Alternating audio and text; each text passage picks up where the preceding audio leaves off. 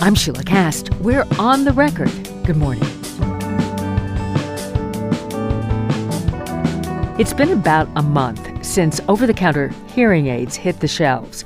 A major policy change by the Food and Drug Administration last summer cleared the way for the devices to be sold in retail stores without buyers needing to see a doctor first. An estimated 40 million Americans live with hearing loss. This morning, we're discussing insights into common health concerns, hearing loss, and depression. Later in the show, we'll hear how the psychedelic component of magic mushrooms may lift clinical depression faster than conventional medication. But first, who are these over the counter hearing aids right for? Dr. Frank Lin, professor of otolaryngology, directs the Cochlear Center for Hearing and Public Health at the Johns Hopkins University School of Medicine and Bloomberg School of Public Health. Welcome back to the show, Dr. Lin. Thanks for having me, Sheila. So, this move dates back to the passage of the Bipartisan Over the Counter Hearing Aid Act in 2017. Why did it take so long for these devices to hit the shelves? Yeah, it took five years. I mean, literally to the day uh, when the law got passed, August 17, 2017, to when the essentially the final regulations were released uh, roughly exactly five years later, August actually 18, 2022. So, um, you know, in, in, all in all respect, in, in all fairness, it, it, the law actually gave the FDA three years to issue these new regulations. And the reason why I took the reason why the law gave it three years is it's not easy. The the U.S. is the first country in the entire world sounds crazy to say that, to have a regulated market for over-the-counter hearing aids, namely regulations that ensure that uh, hearing aids sold over-the-counter will be safe and effective, much like you buy any other over-the-counter product, like a drug that you can that's that assures safety and efficacy. Now, it took a little longer than three years, though. Um, the FDA really attributes that to, uh, in part, the COVID pandemic. It slowed a lot of things down. There's a lot of competing priorities, FDA. But at the same time, I'll tell you, there was also a lot of resistance among the traditional hearing industry uh, and groups that I would say stand to benefit from the status quo. There was a lot of pushback. Uh, fortunately, in the end, it, it, it all worked out, honestly, and it all worked out as the, the bipartisan congressional intent uh, called for. Um, in the end, we have a package of regulations that are really going to open the market to allow for a lot more accessibility, a lot more affordability for a lot of Americans who would benefit, as opposed to the few who just benefit from the status quo. And who is best suited for these over the counter devices? Who, who are they really for? Yeah, so um, by the FDA stipulations, it, these are meant for adults, and that's completely appropriate because for kids who have hearing loss, it's something that really needs to be medically managed. It needs to be medically evaluated. These are really meant for adults. In particular, it's the, the term is it's perceived mild to moderate hearing loss. Now, what does that mean?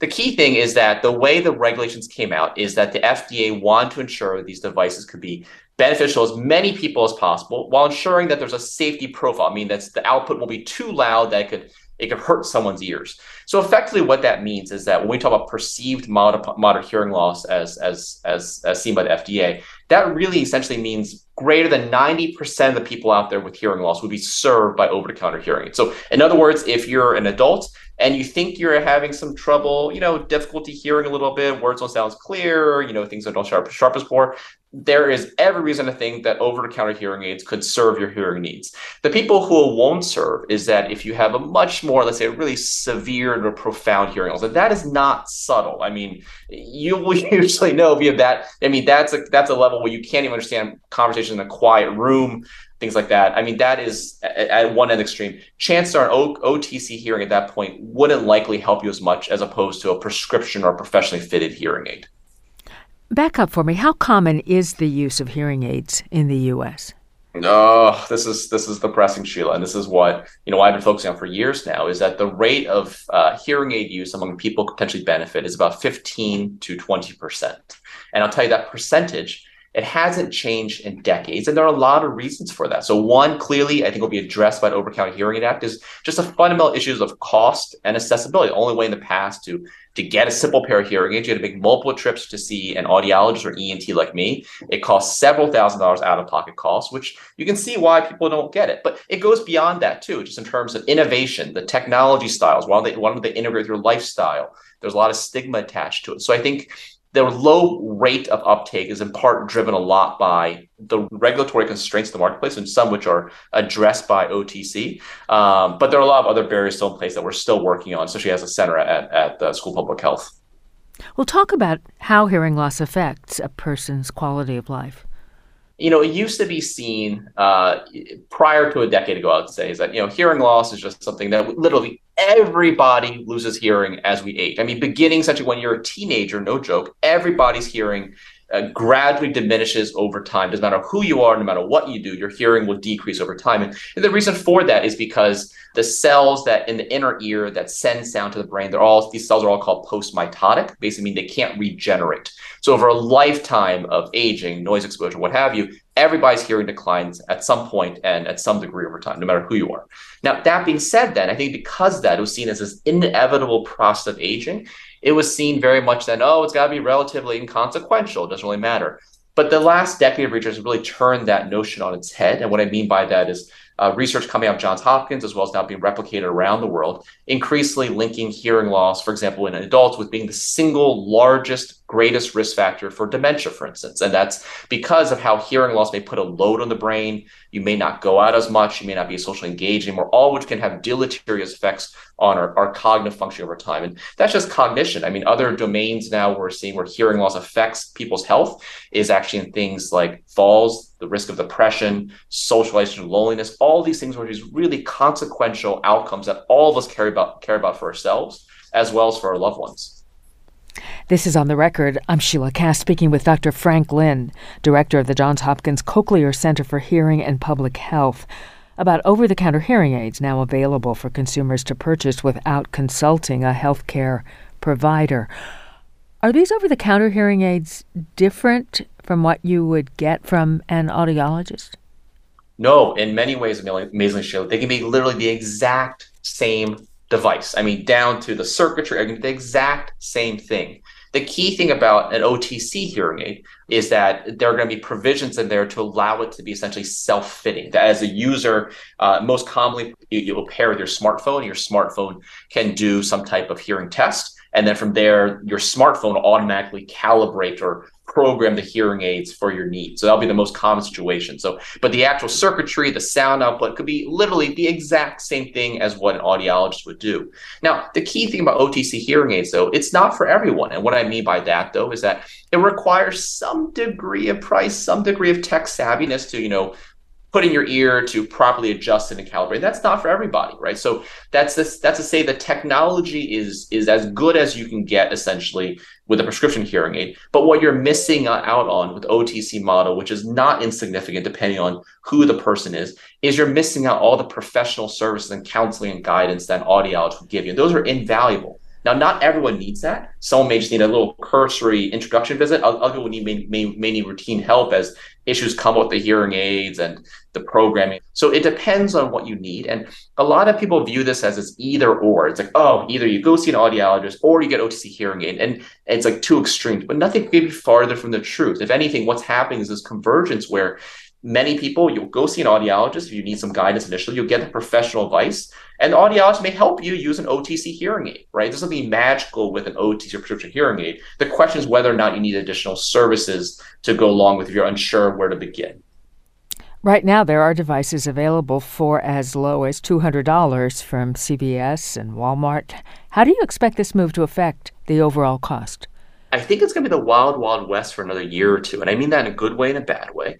And what I mean by that is you're seeing uh, the first OT- OTC devices are hitting the market now, literally range prices you said from $200 up to like $1,000 at this point. They're all over the place. And I think the reason you're seeing that is the companies that are entering the market now, companies like Sony and uh, and Bose and uh, eventually Braun. I mean, these companies are just trying to figure out how do you market to consumers? How do you even price these devices? Do you sell them in a CVS? Do you sell them in a Best Buy? So everyone's testing out the waters to see what is the way to meet consumers' needs? What is a consumer willing to pay? So I think uh, there's going to be a lot of things tried over the next year or two, I think, before the market really stabilizes in terms of the availability of devices, the cost of devices. So whereas, whereas for the next year, it's literally going to be a little bit chaotic and i think it's unavoidable because listen in, in the history of uh you know history of humankind there's never been an otc market for hearing aids. So this market is just developing. So companies retailers even don't even know where to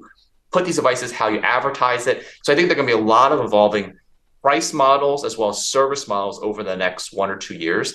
I'll tell you from the price point of view, uh, if you look at the component costs of a good hearing aid, whether over the counter prescription, there's no reason why a good hearing aid, whether OTC prescription, can't be essentially at the same cost as a good pair of uh, you know uh, wireless hearables like earbuds, right? I mean, there's it's the same component cost, and what I mean by that then is you know a good pair of wearable earbuds are you know around 200 bucks, right? Whether you buy an Apple or Samsung, or whatever, right? So there's no reason why over time that we won't get eventually get to a price point down down to that level over time. Thanks so much for this conversation. Thanks again for having me, Sheila.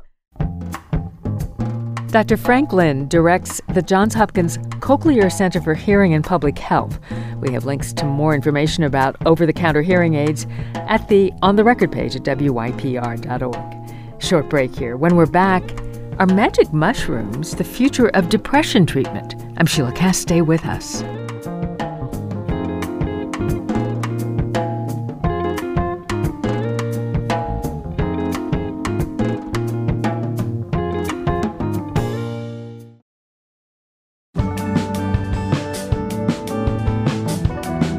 Welcome back to On the Record. I'm Sheila Kast. For people with depression that isn't responding to treatment, magic mushrooms may provide relief.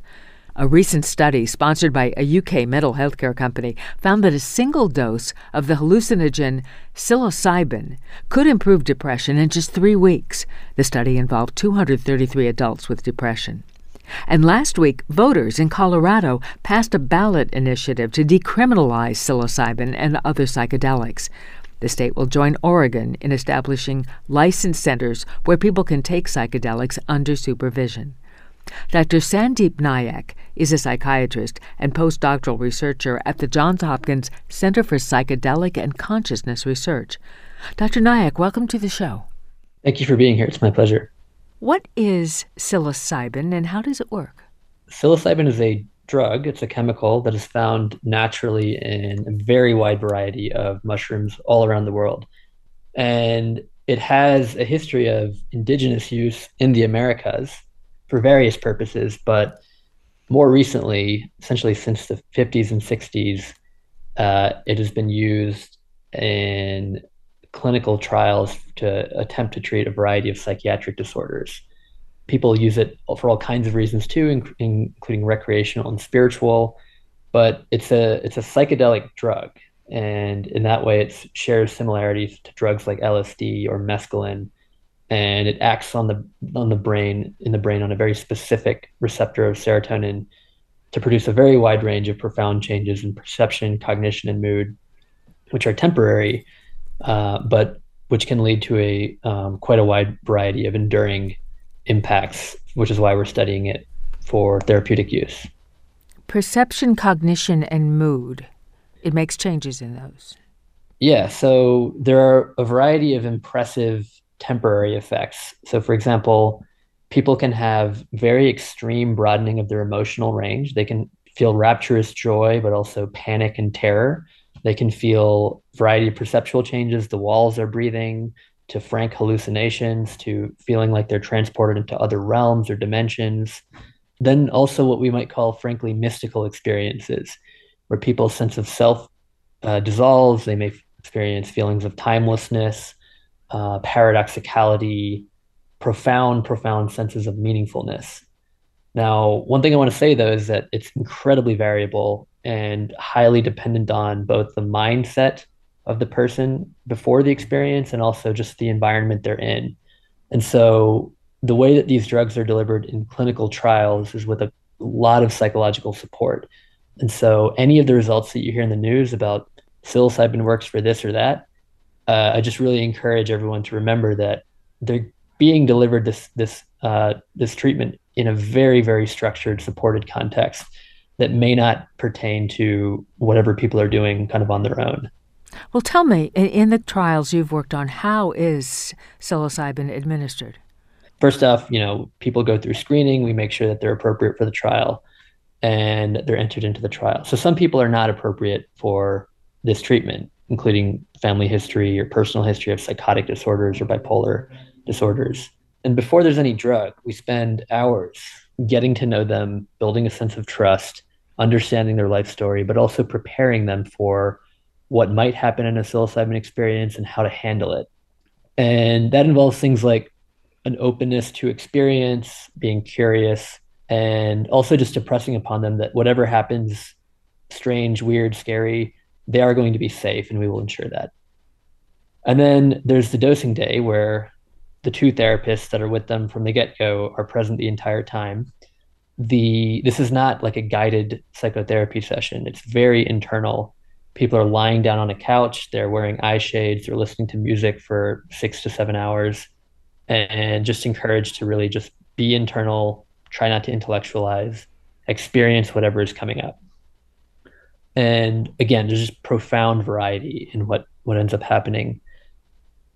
And afterward is kind of the most important part where we spend multiple sessions over the course of weeks uh, in what we call integration, but which essentially looks like psychotherapy, where we try to make sense of the experience in a way that not only can help re-narrativize uh, their life or their problem or just provide some new story that can be helpful but also try to be- lead to some sort of behavioral change. So that's really the goal after the fact is to turn it into something useful. So it, it's more than the all these discussions you have after the dosing is more than just trying to address their depression but actually make changes in their life. Well, I mean, sometimes making changes in one's life is addressing the depression. The strange thing about this treatment, though, is that it is usually the case for depression. When it works, it does work quickly, which is not the case with other treatments such as SSRIs, which do work, um, but they they take longer to work. So, right, there is the issue of then maintaining uh, whatever benefit there is, which I, th- I, think in general, people participants in these trials find that it is it is actually quite a lot of work, both during the dosing session but also after. It's not a magic bullet. It's not a happy pill. It doesn't magically wipe away a problem. It, it does. Um, I, I tend to think of it as a form of drug-assisted psychotherapy, though there are of course drug effects that may be having therapeutic effects on their own, but much of what ends up happening looks like psychotherapy. That's Dr. Sandeep Nayak of the Johns Hopkins Center for Psychedelic and Consciousness Research on the record on WYPR I'm Sheila Kast. We're talking about psilocybin, a psychedelic compound, and its potential for treating mood disorders. Um, it's very common for medication to fail to alleviate someone's depression. Some estimates say up to one third or more don't experience relief after trying two different medications. Why can depression be so difficult to treat? Part of the issue is that there are many, many, many things that we call depression. So, on one extreme, you have something that even the ancient Greeks recognized as pathological, a disease state, uh, severe melancholia, where people are perhaps confined to their bed, they're not moving, they're not eating, uh, they're losing weight, they're sleepless, they are consumed and racked by guilt. And then on the other, you have something that looks kind of like normal day to day blues. Uh, people are dealing with life upsets, etc. And you have everything in between.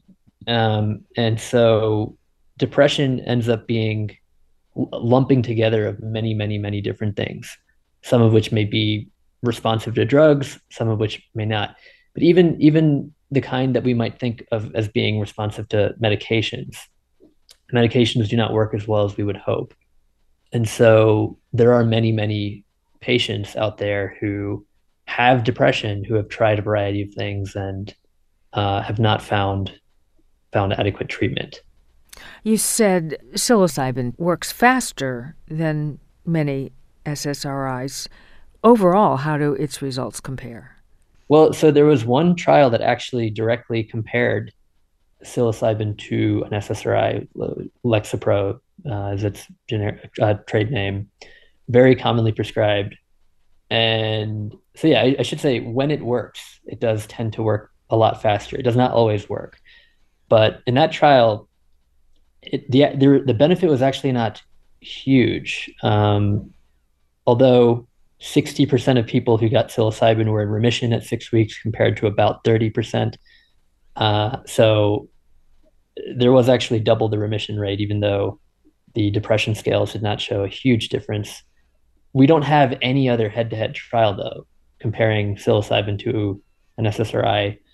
So the data that we have seems to suggest it's certainly not worse. Uh, it's also not a treatment that does not need to be taken every day, but uh, we just don't actually have good enough data doing head to head trials yet in terms of a more informative picture. What are the risks of using psilocybin? So there are, as I said, some people who have certain risk factors that are they're probably best avoiding psilocybin, and those are individuals with personal or family histories of psychotic or bipolar disorder, as those can exacer- be exacerbated by psilocybin or unmasked, brought out.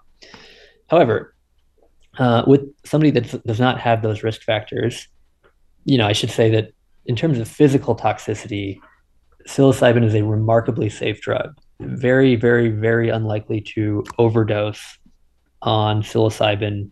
There's very, very little uh, risk for ad- addiction or dependence in, in the way that we think of with opioids or cocaine. So, primarily, the risks are psychological. So, these experiences have a way of being uniquely psychologically beneficial, but the flip side of that is that they may be have the capacity to be uniquely traumatizing.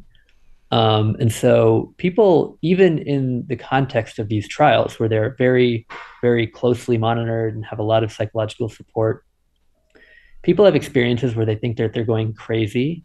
They think that the drugs are never going to wear off. Maybe they forget they took a drug. Uh, they think that they're dying. Experiences which, you know, it's not hard to imagine why that could be deeply, deeply distressing in the context of the trials, though, we sort of provide people with guidance and instructions on how to handle that. Um, and so people not infrequently who may have an experience of, for example, I am dying, we would actually encourage them to, you know, with the caveat that they are actually safe, to explore that feeling and perhaps even let themselves have the experience of dying in this monitored setting. And they don't actually die. And many of them, for example, will feel a sense of rebirth or etc in an unmonitored, unstructured setting uh, where that experience doesn't resolve and there's no support afterwards, that that could just be a very traumatizing experience. So there are a variety of psychological risks that we try to mitigate by having quite a lot of psychological support around around the actual drug administration that doesn't necessarily exist out there in the with people taking it on their own. You know, pre and post visit supervision while a person is in an altered state. It seems like this treatment might be expensive if it's approved for a wider population. Yeah, I mean, I, I think the way that we are delivering it in these clinical trials currently is not that feasible. Um, the main expense being the labor of skilled psychotherapists. And so there are already trials that are doing things like um, well, one, we already we have two two therapists with the participant, so it's possible that it, you could get similar benefits with one. It's possible that you could do group dosing, in other words, having multiple people being dosed at the same time. But there, there just needs to be more research on that. Is there too much hype? I mean, should should we be more conservative in thinking about the potential of psilocybin to treat mood disorders? I, I think there is too much hype. Now, there's a reason for the hype. There's good reason to be excited and optimistic about these studies, but this is not going to be a treatment that is going to help everybody. No treatment helps everybody. And that's one of the things that I've learned the most from participating in a variety of these trials is that the cases where it does not work. Some of those people end up being helped by more conventional treatments, actually, I do think these are promising drugs that have a lot of potential to treat perhaps a variety of psychiatric disorders, but we should be more uh, circumscribed about what we're saying when we should follow the data as it comes out, I think. Dr. Nayak, thanks for telling us about this. Thanks so much. Yep, thanks for having me. Dr. Sandeep Nayak is a psychiatrist and postdoctoral researcher at the Johns Hopkins Center for Psychedelic and Consciousness Research. At the On the Record page at WYPR.org, we have links to research on psilocybin and depression. I'm Sheila Kast. Glad you're with us on the record. Come back tomorrow.